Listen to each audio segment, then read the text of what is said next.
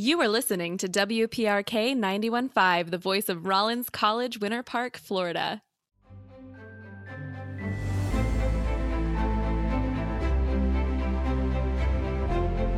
Welcome to the Crummer Hour on WPRK 91.5 Rollins College. I'm your host, Clara Mount. Today's show is brought to you by the Crummer Graduate School of Business at Rollins College and Victor Media Group. You can check out Victor Media Group and its growing library of shows and podcasts at victormediagroup.co. Today, our guest is Dr. Mary Conway Dalton, who currently serves as a professor of international business and social entrepreneurship, as well as faculty director of the Global Links Initiative at the Crummer Graduate School of Business. And I'm here with our panel of Crummer students and alumni, which includes Melody Montgomery, MBA 2011, who's a serial entrepreneur and consultant, Kyle Sawyer, current student in EA MBA 37, and I'm your host, Clara Mount, MBA 2020. Welcome, everyone. Thanks, Clara. Thanks, Clara. In a moment, we're going to listen to the Crummer Connections interview with Dr. Conway that was broadcast this past April. But before we do that, I'd like to ask the panel to share some of their thoughts on what the audience should listen for. So what do you think, Kyle? What should the listeners check out in this interview? I may be biased because I had Dr. Conway as a professor, but she is a very inspiring and solution-oriented member of the Crummer faculty. And I think anybody who is interested in moving the needle through social change will have several takeaways from this interview. Thank you. Melody? Well, I went with Dr. Conway to the APADE program, so I know she's got a wide view of the world in terms of gender norms and stereotypes and changes in the workplace. So that's some of the things I'm listening for. Awesome. And what I'd like to add to that is that I really enjoyed how Dr. Conway throughout her career was exploring every single step of the way and taking learnings from everything that she did, every single experience, and turned that right away into learnings for her next step. So in the second half of the show, we're going to have Dr. Conway here with our panel to discuss her career in social entrepreneurship and how all of us can become more thoughtful consumers. So please stay tuned for that. But first, we're going to check out that Crummer Connections interview. So the next thing you hear will be host JB Adams welcoming our guest. Let's get started.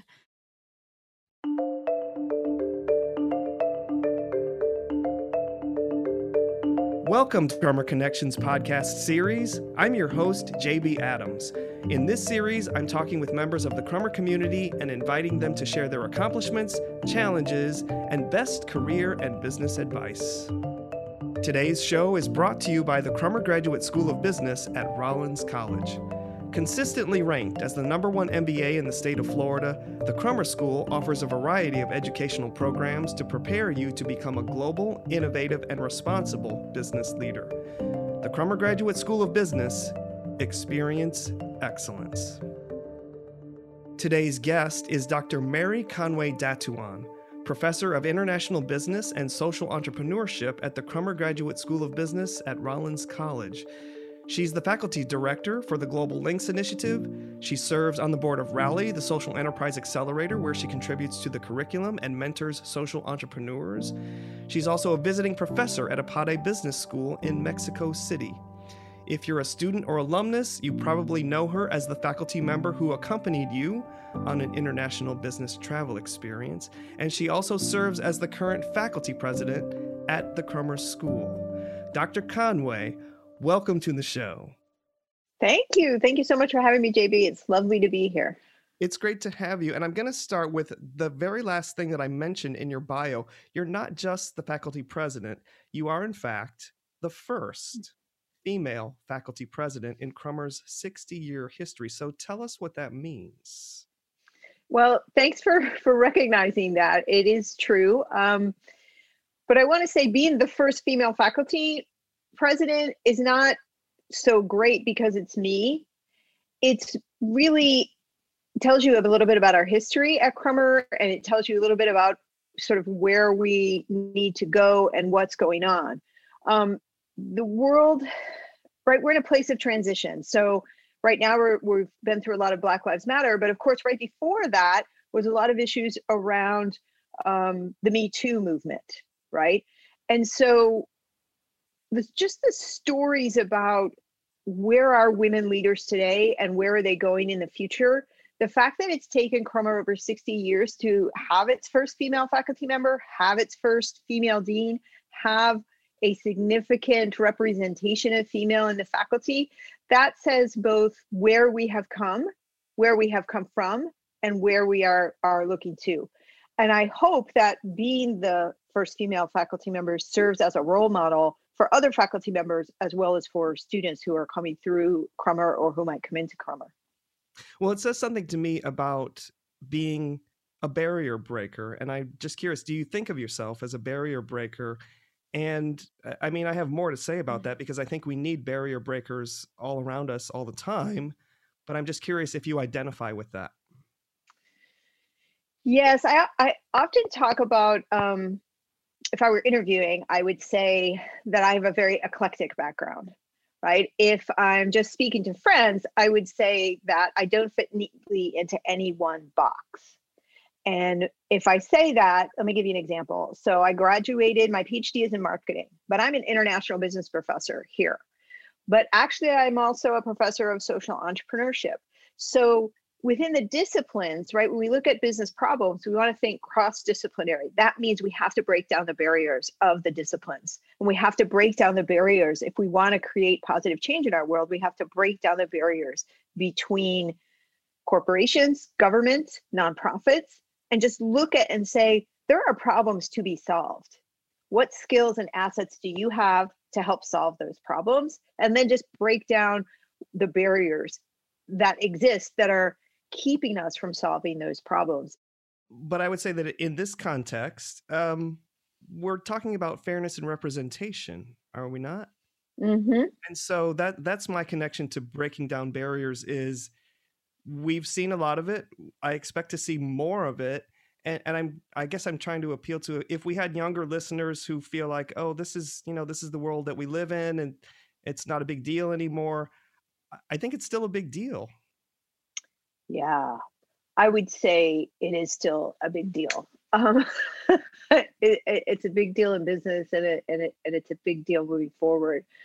And for me, the what you might call the glass ceiling, right? The female barrier has been something that's been a part of me since I was a teenager, right?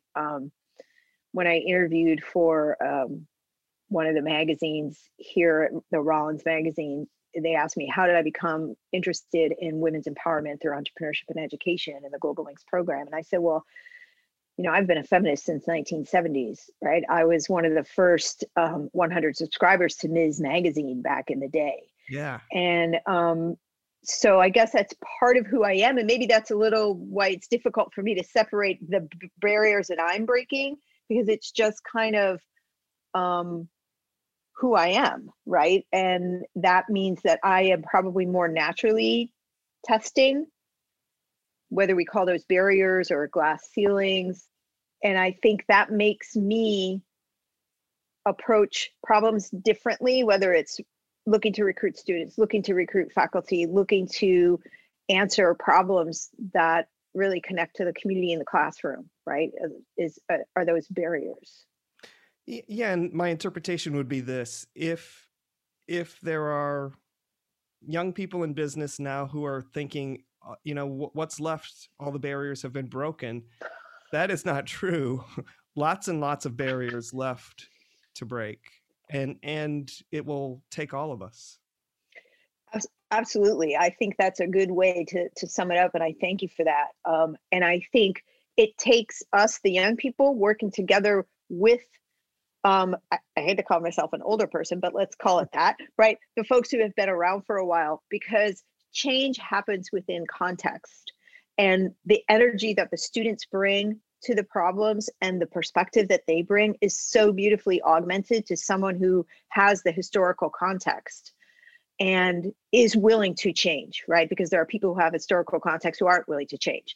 So if we empower ourselves to change and we empower the young people or the incoming students to change. I don't mean just young in terms of age. I mean young of experience in business or young.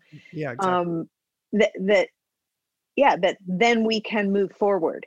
And but certainly if I were a person of color, right? So we've had the first female faculty member. We've never had a person of color be a faculty president. yeah, that's coming. I hope so. Yeah, exactly. I hope, yeah, in our lifetime. I agree. And I also want to put this into the context of you teaching international marketing and social entrepreneurship. Now, to some of our listeners, that might sound polysyllabic. So I want to start by having you describe what is this, and how is it changing over time, such that you could explain where it was and where it's headed. Okay, so can I tell you how my journey and how I see those two things connected together? Of course.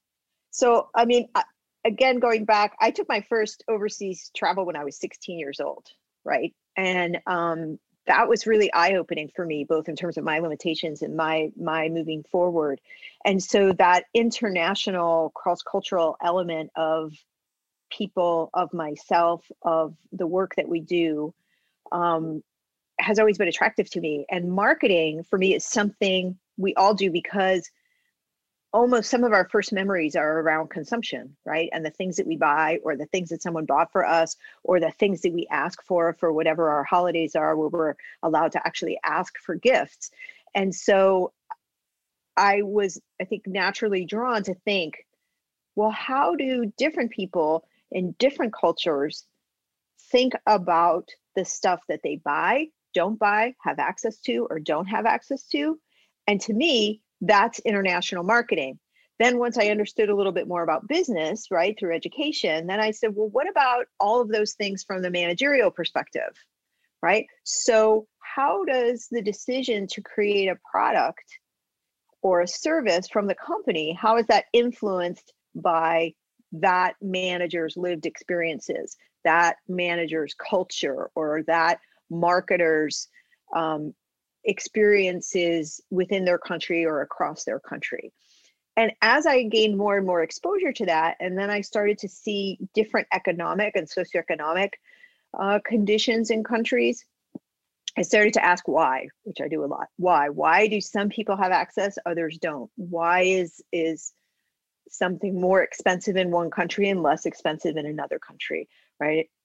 And so that led me to look at inequalities, right? And I said, how can we use marketing knowledge and business knowledge to attack those inequalities? And so for me, that's what social entrepreneurship is.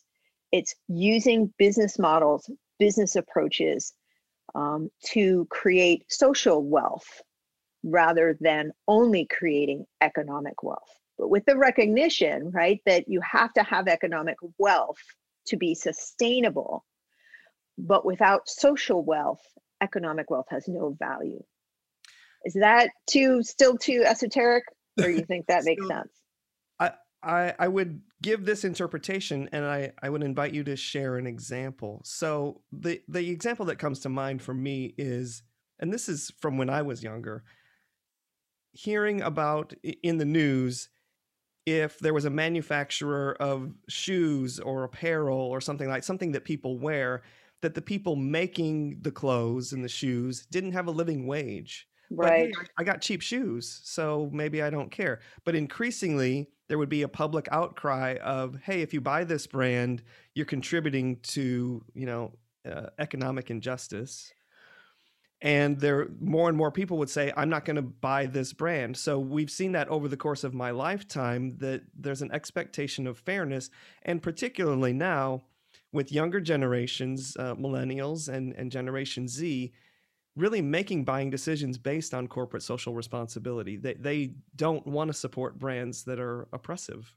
Right.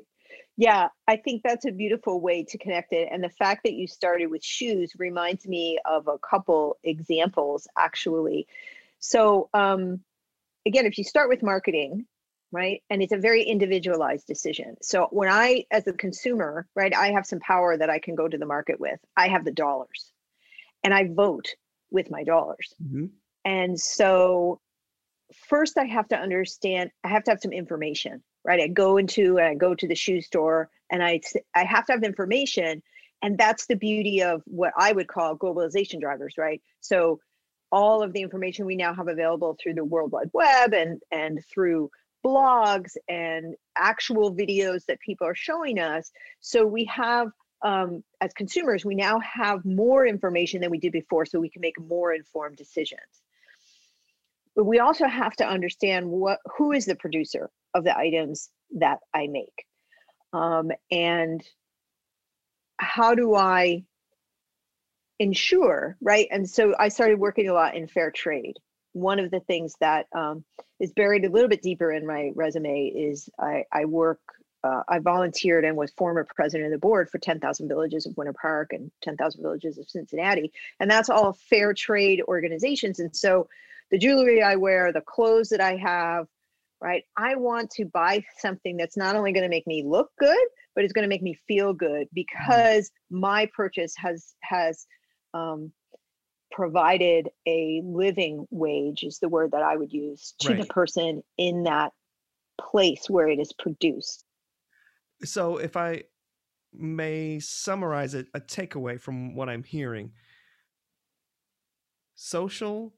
corporate social responsibility, international marketing, and social entrepreneurship, which are your areas of expertise, are really boiled down to this. Do we care about our planet?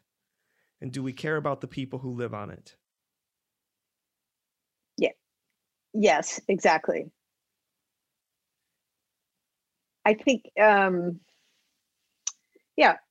ultimately we need to be conscious that our decisions influence not just ourselves, but others as well. And those others might be far away, or they could in fact be very close by. And so if we think more consciously, if we slow down a little bit and think more consciously about what we are purchasing, that ultimately we will make better businesses. And if we are managers, right, graduates of Crummer, and we're thinking this way, and we're actually bringing the mission of Crummer forward, we're thinking about not only the prosperity of our business, but the prosperity of our community.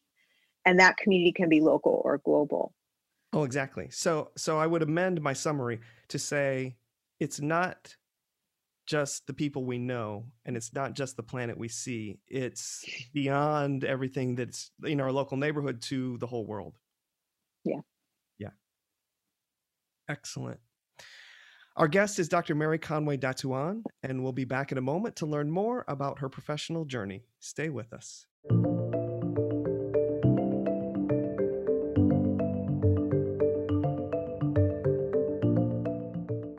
Hi, my name is Brandon Anderson, an Early Advantage MBA student here at the Crummer Graduate School of Business at Rollins College. My time during undergraduate was a complete immersive experience. When I was searching for the next opportunity after graduation, an MBA at Crummer was the best option for me. Crummer has helped me to gain the aptitude and grow as a leader, which have both been essential in reaching my potential. For more information on the Crummer Early Advantage MBA program, visit crummer.rollins.edu.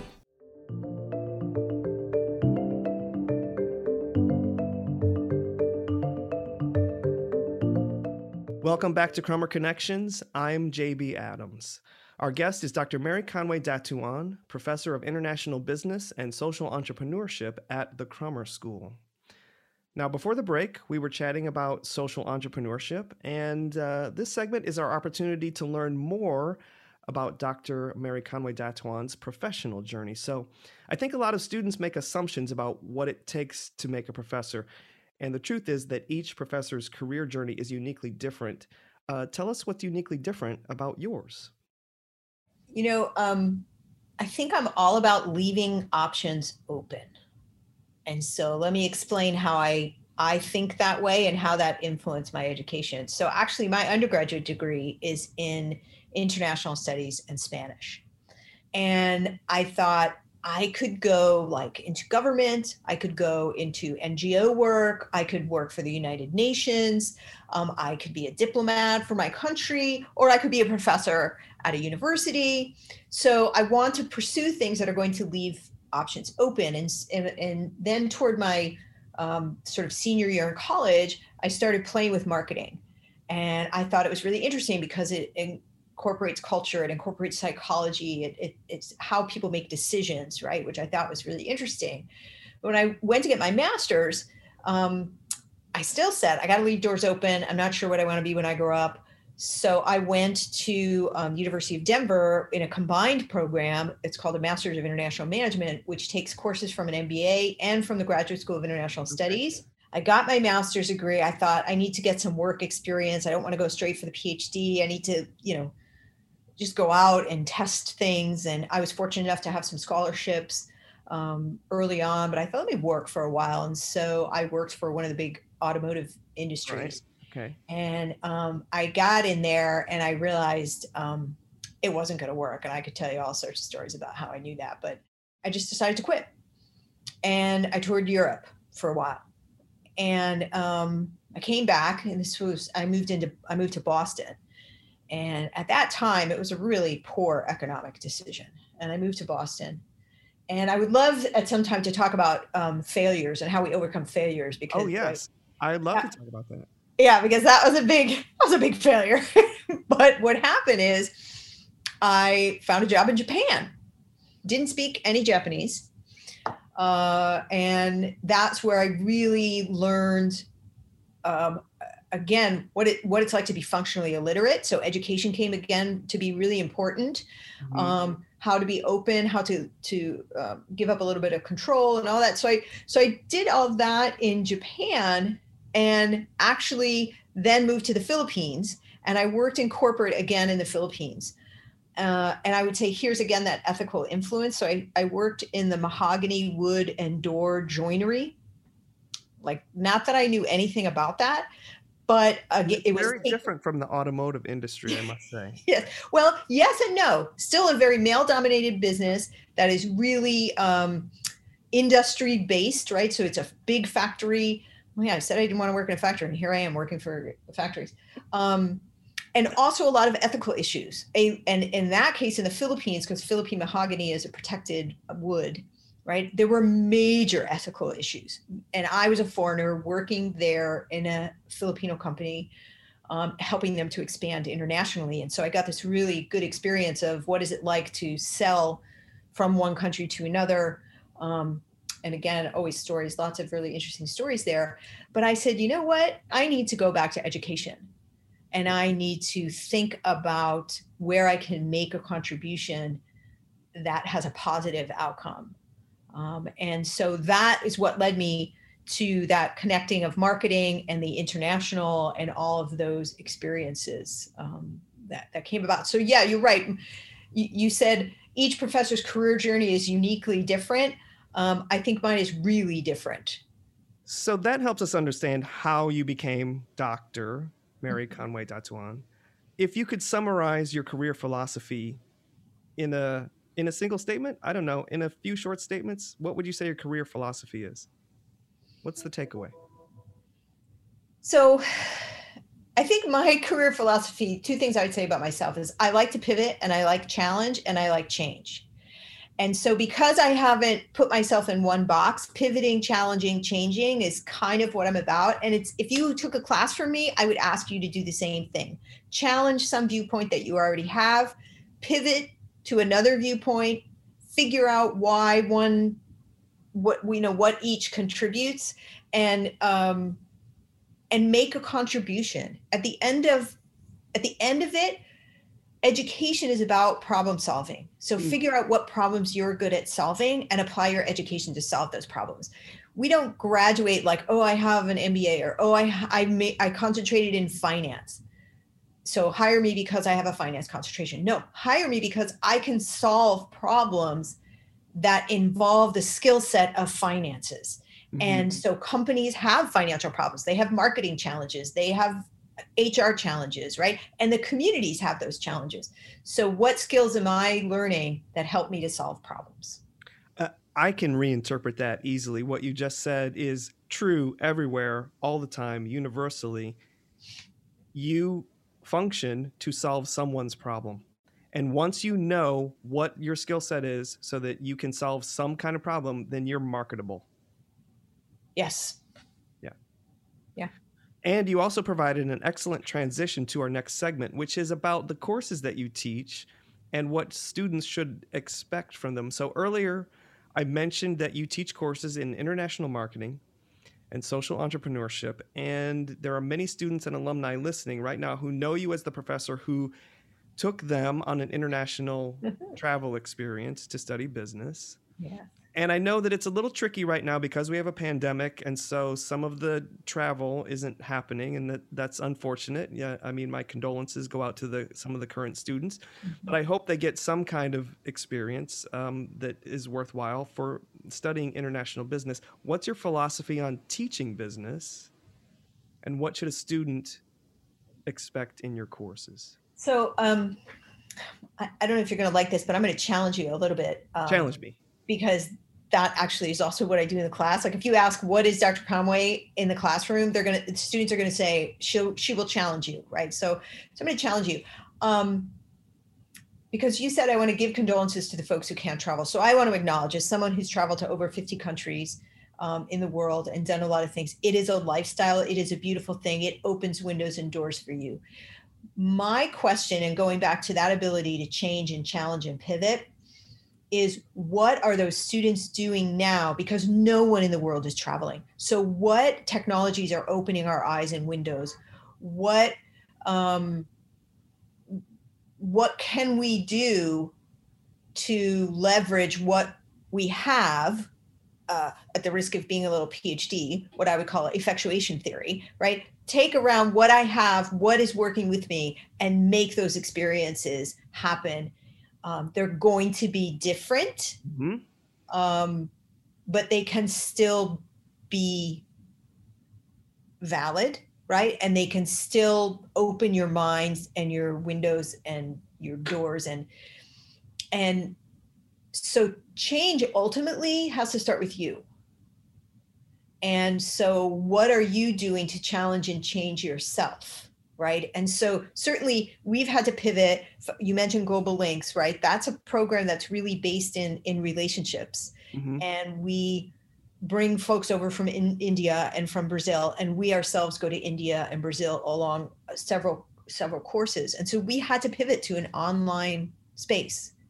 And how do you maintain those relationships in an online space? How do you have fun in an online space, right? And share those, what matters to you. So I know your question was about philosophy of teaching, and ultimately I would say that is a challenge. But you having said that, because I don't think it helps to sit around and say, oh, I miss the days when I could fill in the blank, right? I miss the days when I could run an 8-minute mile. Well, what can I say, right? Well, I think you just connected the dots for me, and you just demonstrated your philosophy in this way. We just got done saying that everyone needs to know how they solve a problem. And you took my intentional question, which I set up intentionally.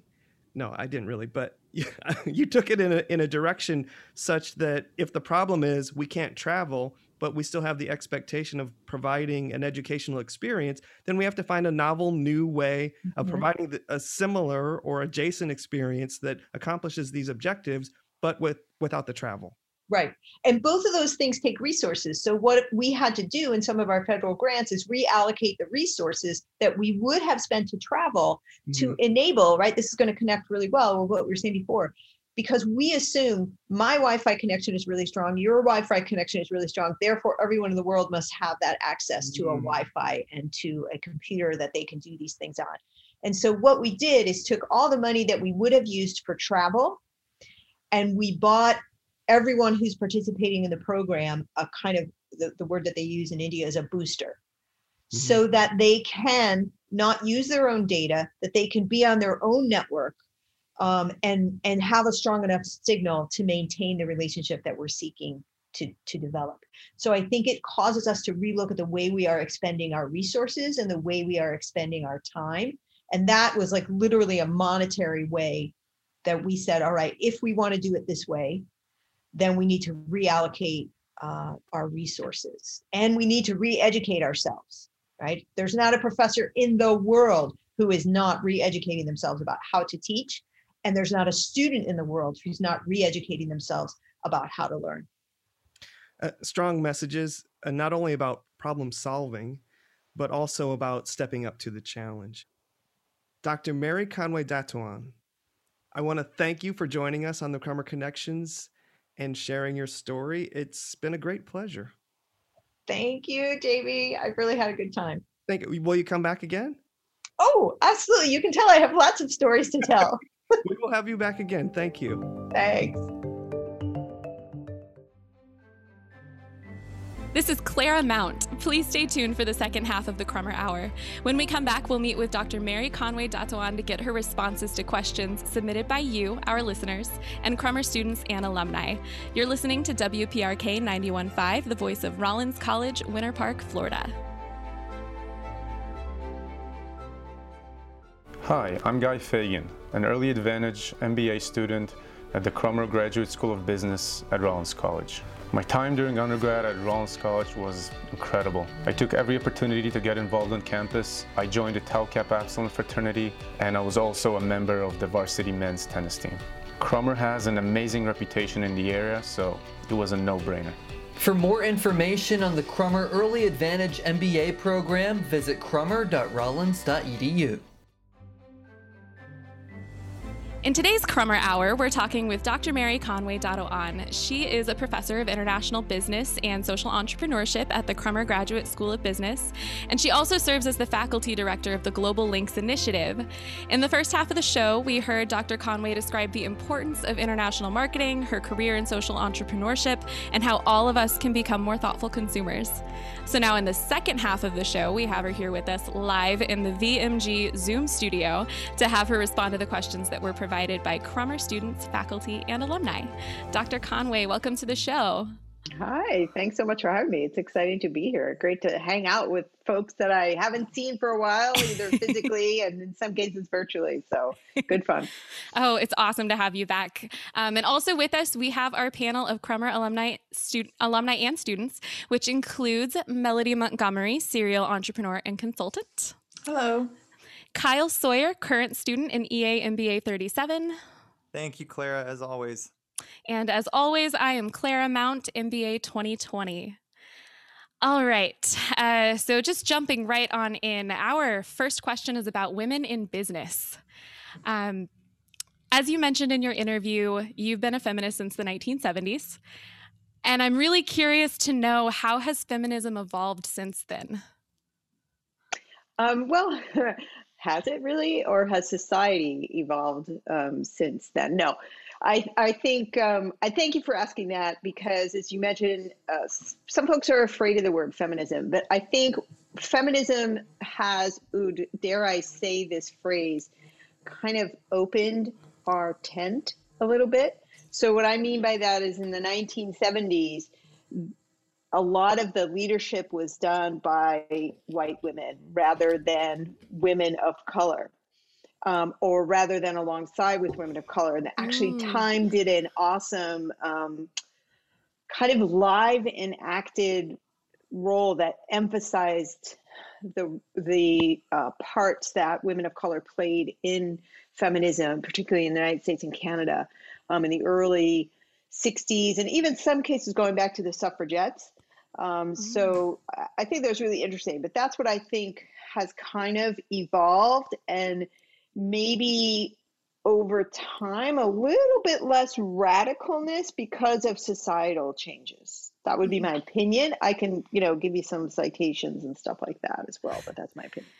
When you say societal changes, what kind of changes are you noticing that play into that? Well, I mean, although, as soon as I say I've been a feminist in 1970, everyone's like, well, she's old. So, but if I go back actually before I was born, right, I would say, if I look at the role of my mom, and like here in the United States in the early 70s, women could not open bank accounts. Women could not have their own mortgage, right? Wow. So, yeah. So, whoa, right? Yeah. But society has changed in that regard. And I think people forget some of those really important base level equal rights, if you will, mm-hmm. that have come about since then. So that's just like two examples that I can think of. There was also a lot of prohibited, oh, you guys will love this one, prohibited jobs for women because we needed to, quote, protect them. So one of my favorite ones is the women could not be bartenders unless their father, husband, or elder son owned the bar. That's crazy, because now I'm thinking when we go out, most bartenders are women. It seems that way, yes. Yeah. Usually they make better drinks, too. They've got a taste. Absolutely. Our next question comes from Kyle. Hey, Dr. Conway, I think that allyship is a pretty important piece to all of this. How do you think men in the workforce today can be better allies for women? I thank you for asking that. And if I can, I want to talk about three different parts of allyship. First of all, like, what is allyship? Because it's not just men for women, right? Allyship should happen at two levels. For any minority or someone who's underrepresented, we should be sensitive enough to know that their experience in the room, quote unquote, might be different than the majority cultures or the majority person's, experience in the room. At the same time, if you are of a minority, so staying with women, right, allyship is also about women supporting women, right? And again, understanding it's not as one woman rises, I can't rise. Instead, right, it's we rise together by supporting each other and looking out for each other. But I want to tell you about one other thing, and then I want to give you some tips. So I said three things, sorry. The other is, are you familiar, Kyle, with this thing called He for She? I don't think I am. It comes out of the United Nations, right? United Nations Women, United Nations Equity for Gender Equality, Empowerment Women, blah, blah, blah. But it's really cool, right? What it basically is a movement. And it talks about exactly that, how men can be allies for women in their different elements of equality.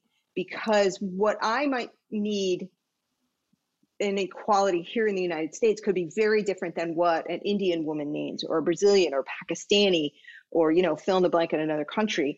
And so it has this really beautiful scope. And my challenge, because, I love to put out a challenge, would be I would love to see Crummer have a chapter or a club, right, of He for She, because there's action steps and there's real specific things that the group gives us if we become a club. And then we inform ourselves as well, right? The third thing is I want to give a couple of tips to men, if I can, about allyship. Yeah. The first thing is listen actively. And when I say that, I mean, don't assume that you know how to help. And that's true for any majority to minority, right? Don't assume that you know how to help. Listen actively and ask questions before you offer help, right? The second is to read the room. By that, I mean, understand the nuances. And I'll give you an example. And Kyle, I haven't seen you work in your groups, but here would be an example, right? Most of our groups at Crummer have men and women in the group. So avoid talking over others and allow for pauses. And so I just, like, the next time you're in a group, just watch the conversational patterns. Is there, quote unquote, mansplaining going on in the group, right? Or are we allowing that nuances and pausing and being aware of conversational patterns and who might be attempting to dominate?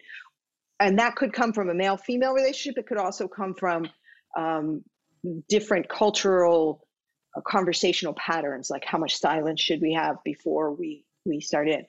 And the third tip I would give is that work together to advance the whole. So that goes back to the allyship of women for women and he for she. All great tips. Yeah, those are definitely ones I'm going to have to pass along to my fellow colleagues at Crummer. And that would be great. Well, I'm starting my second term this fall, so might have to get a He for She chapter started at Crummer. That'd be great. That would be an awesome legacy, Kyle. Our next question comes from Melody. So the COVID impact on employment has disproportionately impacted women, especially women that have children that were now doing school from home. How do you see companies and families continue to support both parents in this new kind of working environment with people now working from home and those lines of work-family boundaries kind of blurring? Mm-hmm, mm-hmm. That's a really timely question, Melody, and one that is a red hot button right now. Mm-hmm. As a matter of fact, just this morning on the Global Links Initiative LinkedIn page, I posted a report from Kaufman, the Kaufman Foundation, which really looks at entrepreneurship, and they speak about this exact phenomenon. And so I encourage you to go out and sort of check that. Nearly 4 times as many women as men, according to that Kaufman study, have dropped out of the labor market since September of 2020. And nearly 216,000 men left the labor market, but 865,000 women left the market. So a significant majority of jobs lost were from women. Right. And So I love that we're saying, like, in response to COVID, at the same time, these inequalities existed before COVID. And so it's the same way we look at racial disparity. If the inequality exists and a crisis happens, those who are on the bottom end of that equality are like, it's like a 1-2 punch, right? They already had this below average pay wage, right? Comparing white men to white women or white men to women of color. And then a crisis comes, whether it's a financial crisis of 2008 or this COVID. And so the sustainable path forward is for the entire economy to reach equity, right? In access, support, and funding, right? For entrepreneurships too. And then we can see how we react to crises. That's a wonderful response. Definitely checking out that study later. Thank you for pointing that out. Our next set of questions is about international business. And our next question comes from Melody. So what are some ways that we, as professionals, can continue to improve our understanding of other cultures? I know sometimes my experience as Americans are very kind of America-centric. And, I think as the world continues to be interconnected, how can we be better with understanding cultures, how businesses, relationships with other cultures? Mm-hmm, mm-hmm. And it's a really appropriate question now, Melody, as well, because we're interacting in ways that we predominantly haven't interacted before, right? And my first way or tip, if I could say it, is get out of the building. What does that mean? Yeah. Get out of your comfort zone, get out of the building. So, whether it's the beautiful campus we call Crummer, or whether it's like I've lived in Florida my whole life, or I've lived in the United States my whole life, is get out of your comfort zone, leave the building. It's the same thing we say in social entrepreneurs, like to build empathy, you have to put yourself out there and you have to take risks. And there are ways right now, there's great phenomenon in tourism, which is tourism that will put you in with local communities rather than the 5-star hotel. Like a lot of people say to me, oh, but you go to India and you stay at the Ritz. Like, no, I stay in an apartment in a complex with a bunch of other Indians who basically for the first 3 weeks that I'm there go, who is that woman, right? Who is she? What is she doing here? So leave the building, leave the hotel, right? Leave that, of course, in a safe way, right? In a safe way, and get uncomfortable. So I'd love to hear from you guys, actually, because I used to have this assignment and I haven't done it at Crummer, so I don't know if I should, but in my international marketing class, so you guys can tell me, I used to, it was an assignment where students had to go and put themselves in a minority situation. So you had to be, in your case, Kyle, like the only guy in a room, like right now, you're kind of the only guy in the room, but like stay there through some activity or go to a Sikh temple, right? Or go to a Hispanic grocery store and understand what it feels like to have everyone in the room turn around and go, who's she? Who's he? Why is he here? What's his agenda, right? Because you're the only one and what are you doing here, right? And then process that. And I used to let students do it in pairs because sometimes being the only one can be a little, intimidating. So like, all right, bring a friend, right? But the learning that comes from that is so awesome. And because going back, Melody, if you don't speak the language, right? I've never understood this. People are like, I think they're talking about me. Like, really? That's incredible egoism. They are not talking about you, right? They are not talking about you. Oh, that's awesome advice. Yeah, what a great exercise. I really hope you get to do that next term. You are listening to the Crummer Hour on WPRK 91.5 Rollins College. Our guest is Crummer Professor Dr. Mary Conway Dalton, and we will continue our conversation with her in just a moment. Stay with us.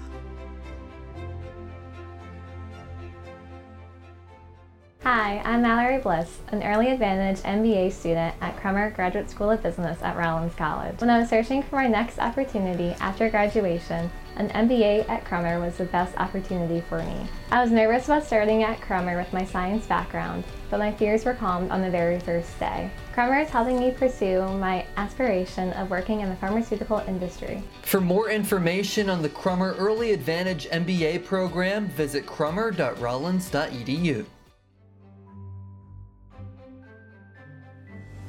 Welcome back to the Crummer Hour. I'm your host, Clara Mount. Our guest is Crummer Professor Dr. Mary Conway Dalton, and with us we have our panel of Crummer students and alumni with more questions about Dr. Conway Dalton's career. Our next question is about corporate social responsibility, and that comes from Kyle.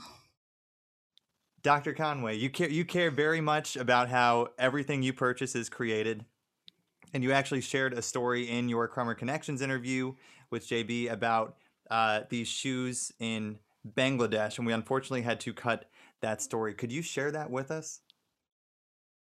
So as you mentioned, I try to be, like, no one is perfect. Consumers by nature are inconsistent, but I try to be really conscious of the things that I buy. And I think that I'm, like, oh, so enlightened, right? That I understand the situations. And so I had this opportunity to go to Bangladesh, and we went to a shoe factory, and this woman had said to me how proud she was of the conditions in her factory. So we walk in, as I say, it's there's no air conditioning. And so I look in this room, and there's six guys sitting there, and they're making sandals. So they're putting the leather sole that would meet your foot onto, if you will, the rubber sole that would meet the road. And two things just blew me away. One is, it was just a can of epoxy that they had cut the top off of, and this guy was dipping his bare hand into the epoxy and slathering it on to, you know, the leather and the rubber, and then pushing it together. And the guy next to him was, how would you call it? Like C-clamping it, right, to hold it together. So I was like, oh my gosh, is that raw epoxy? That is, like, oh my gosh. And of course the room smells really, really strong. It's very limited in a vision. And then I looked deeper in the room, and hidden a little bit around the corner is a boy who, in my estimation, looked, and I did ask the other local I was there with, how old do you think he looks? And they said 10. He was about 10 years old. So I'm thinking, oh my gosh, right? He is a kid. So, okay, you know, trying to be in a place, what I mentioned before, self-reference criterion, let's not judge, let's understand the situation, right? So then we go upstairs, and it's the women who are sewing. And she was really proud of herself and her treatment of the women because of two things. Well, number one, she let the women go home during the day to go to the bathroom. And I was like, what? She said, well, yeah, there's only one toilet in the house, right? And you can't have men and women using the same toilet. So I allow them a break that is long enough. I can't remember how many times she said, once or twice a day, to go home and go to the bathroom. And I said, oh, okay. And then she said, and I don't fire them once they start mensing. And I was like, what? She was, well, you know, there's a lot of unpredictable, or once they get married, I let them come back to work once they get married. So these are, like, really basic things that she was a cut above, no pun intended, but, like, she was doing a much better job and was really proud of that. And so I thought, you know, I need to be even more informed and really understand the process and become closer to those makers. It would have been really easy for me to be super judgmental and think that I knew how to fix that situation. But instead, sitting back and saying, okay, why? Why is that young man there, that young boy there? What are the alternatives? What can we do to work around some of the realities that are there and eventually move her to construct a second bathroom so the women don't have to traipse across town, to provide feminine hygiene, right?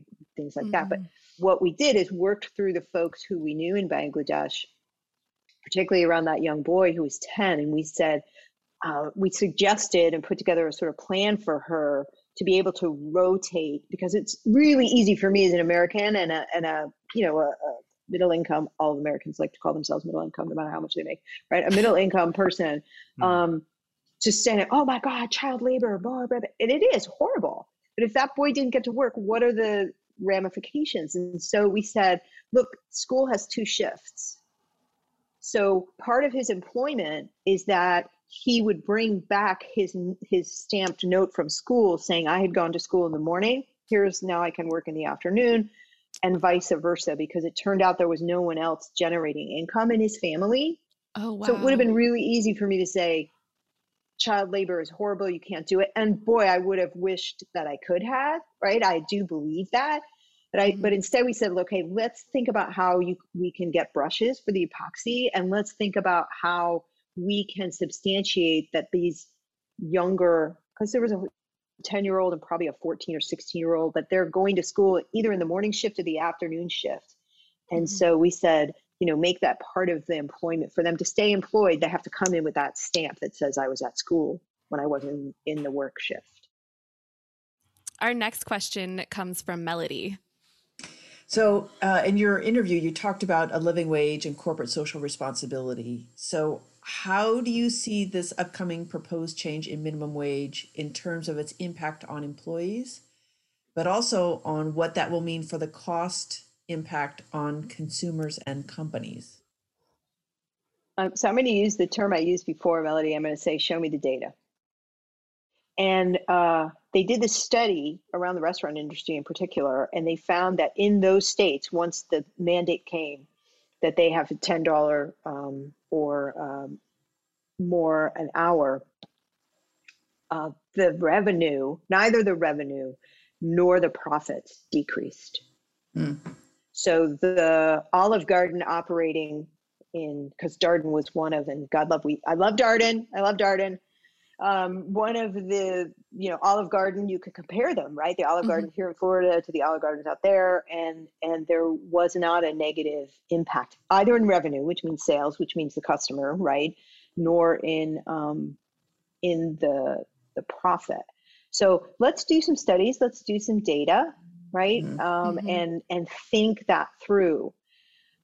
And then, you know, this is just my personal philosophy, and it goes back to the makers and with the shoes. It's like, I want to understand the life of the person, right? It's shameful that the majority of restaurant workers are on, in my vernacular, in the day we used to call food stamps, right? That right. are, so they're working with food all day long, and then they don't have money to feed their families. That just doesn't seem right to me. And so I think through how might I change where I'm eating and what I'm doing. And that, you know, goes out to my shopping for goods and things like that. Our next question is about your personal and professional development, and it comes from Melody. So you mentioned kind of educating yourself about different areas. Are there books or resources that you thought were helpful or transformative to kind of understanding international business or corporate social responsibility? Yes. Can you elaborate? You want to? I mean, I'm a nerd, right? So there are definitely books that, here, I'll give you, sitting right next to me here. Here's one of my new favorite books. It's called The 6 New Rules of Business, Creating Real Value in a Changing World. And it's by Judy Samuelson. And it's very good, very readable, very approachable. And it helps me, both as a teacher or a professor, but also thinking as a practitioner, what are the principles that drive our business? What are the assumptions that drive our business? And how might those change? The other book that's sitting right next to me, which I'm loving because here we're starting to connect with other aspects of business, which is impact investing. So this is edited by Paul Herman, or it goes by R. Paul Herman, who's come to Crummer twice, actually, to talk to us way back when everyone thought I was crazy and what the heck is impact investing, right? Now it's ESG, and we've got Dr. Simsek, right, teaching us a lot about ESG and that, but this is super comprehensive, solving global problems via smarter capital markets. So again, it's that connection to there. And I think too, these are like recent books that I've read that mm-hmm. helped me to shift some of my thinking or deepen my understanding. There's a book that's called Who Can You Trust? And it looks at this whole idea of, again, information, where we get information. Let me tell you who the author is a second. Rachel Botsman, Who Can You Trust? How Technology Brought Us Together and Why It Might Drive Us Apart. There are some great quotes in there. And I'm just going to give you one more because obviously, Melody, I could just like keep you here all day. I am a nerd. I recognize this. And I think it's really appropriate for our students because, you know, Kyle, you mentioned design thinking. So I teach the design thinking class, which I just love. And there's a book called Designing Your Life. Oh, that's a great book. I've read that. Yay! I just finished it a few weeks ago. Right? It's so good. Yeah, and especially because I think, Clara and Melody, when you were in the course, we didn't have the design thinking class. Mm-mm. Right? And so if you had the design thinking class, I believe that this book would be even more impactful because it builds on the concepts of design thinking that you're mm-hmm. getting from the class. And so you kind of can read it with an even more level up. But I think it's a very practical book for students who are deciding, like, not students, people. Yeah. Deciding what their next step is. And, our dysfunctional beliefs versus our functional beliefs. So I'm glad you guys have read that one. Yes. Thank you for recommending it. So we're bringing the session to a close. And our final question is about your closing message. So what would you like to say to the Crummer community? I know, big question. Okay.